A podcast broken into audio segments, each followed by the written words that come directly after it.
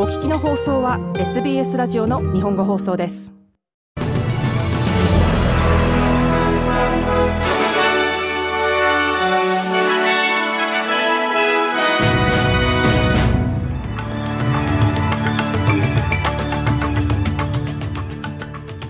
9月23日 SBS 日本放送週刊ニュースラップ。まずお伝えする主な項目です。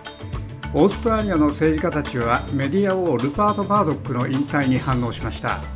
ジム・チャーマー増相は記録的な220億ドルの最終黒字を公表しました。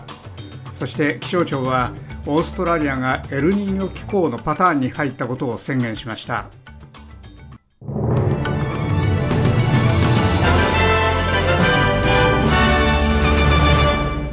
メディア王ルパート・マードック氏が FOX とニューズコープのリーダーを辞任することを発表したのを受けて、オーストラリアの政治家たちは敬意を表しました。マードック氏は11月の取締役会で両社の名誉会長になります。そして息子のロックラン・マードック氏がニューズコープの会長になり、フォックスコープではロックラン・マードック氏が引き続きチーフエグゼクティブオフィサーを務めます。連邦政府のジェイソン・クレア教育相と保守連合のスーザン・リー副代表はチャンネル7に対し彼は依然としてそのメディアの傑出した声であり続けると思うと述べました。Oh, well, I think that Rupert Murdoch will still play a very big role in the media going forward. Um, ルパート・マードックはこれからもまだそのメディアで大変大きな役割を演じると思います。彼が会長であろうとなかろうと、彼はまだ FOX ニュースで大変大きな役割を演じるように見えます。彼は起きていることから目を離しません。しかし、92歳で忙しく働いていて、様々な関与をしている人は、すべての高齢のオーストラリア人への偉大なメッセージだと思います。実際に私が育った時は、65歳になったら引退して職場や仕事に関わってはならないと思ったものでした。クレア教育省と保守連合のスーザン・リー氏でした。ジム・チャーマー増相は昨会計年度について記録的な220億ドルの最終黒字を公表するものとみられています。政府の歳入が歳出を上回ったのは15年ぶりとなります。エコノミストはこの黒字は商品輸出の高値と強固な雇用の伸びのおかげだと予測しています。チャーマー増相はスカイニューズに対して、この黒字はアルマニディ政権の運営が良いからだと述べました。我々が得たような歳入の改善があるときは、おおむね労働市場が改善し、輸出品の価格が高い結果です。問題はそれで何をするかです。我々にできたのは生活コストの援助に数十億ドルを出すと同時に予算の状態をもっと良くするためにそのほとんど全部を預金することです。我々の前任者は我々がそのほぼ全てを預金したこれらの歳入の改善分の大部分を使っていたものでした。シャーマー増相はこのように述べました。マーク・ドレイファス同相は22日、パースで強制コントロールに関する一連の国のガイドラインの公表を発表するものとみられています。この発表と前後して連邦政府は家庭内暴力へ取り組もうとしています。統計局ではおよそ360万人のオーストラリア人が15歳以降の5日の時点でパートナーによる精神的な虐待を経験していたと言っています。オーストラリアは公式にはどの国にも属していない広大な海洋の水域を守るための目印となる条約に調印した世界で最初の国の一つとなりました。これはペニー・ウォン外相が21日朝、ニューヨークの国連総会で発表したものです。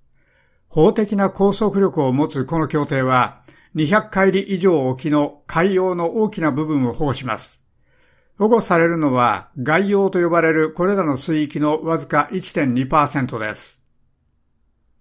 先住民の声を国会にの国民投票で、ノーザンテリトリーの遠隔地の住民は来週ブッシュでの投票が行われる際に投票を始める予定です。オーストラリア選挙管理委員会はノーザンテリトリー全土の193カ所に19のチームを派遣していて、人里離れたところに住む人たちがその国民投票で投票するのを保障するため、遠隔地の町やコミュニティ、奥地の牧場や農場を訪問しています。選挙管理委員会ではまた、国民投票までや投票日に投票所で働くファーストネーションズの人々を募集しています。選挙管理委員会のジェフ・ブルーム氏は、投票サービスを始める用意はできていると述べました。多くの補給物資、多くの人々、多くのプランニング資料があちこち動き回っています。ですからそれは大仕事です。ここには素晴らしいチームがあり、これらのサービスの実施を始める用意はできています。ブルーム氏でした。ウクライナのウォロディミル・ゼレンスキー大統領は国連で、ウクライナ侵略に対して団結して反対するよう世界のリーダーたちに訴えました。ゼレンスキー大統領は2022年にロシアの侵略が始まって以来、初めて国連の年次総会に対面で出席し、ニューヨークでの総会の演談で拍手喝采を浴びました。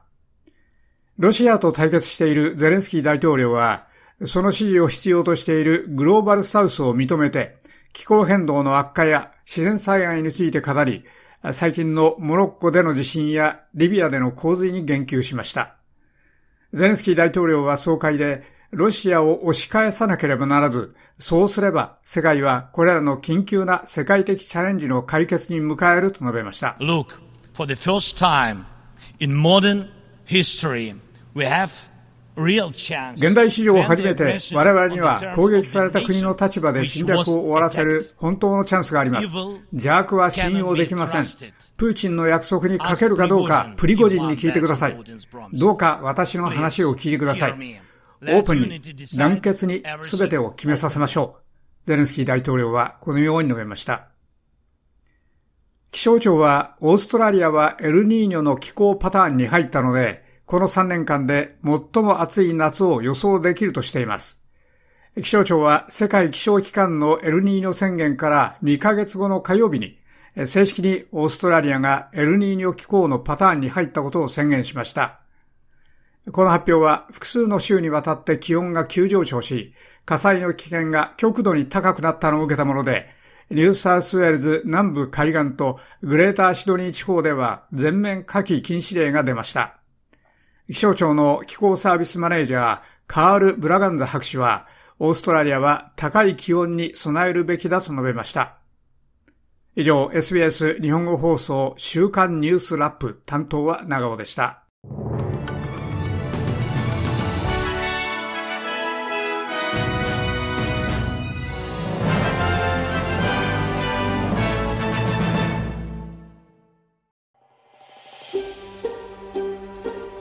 とストーリーをお聞きになりたい方は iTunes や Google ポッドキャスト Spotify などでお楽しみいただけます。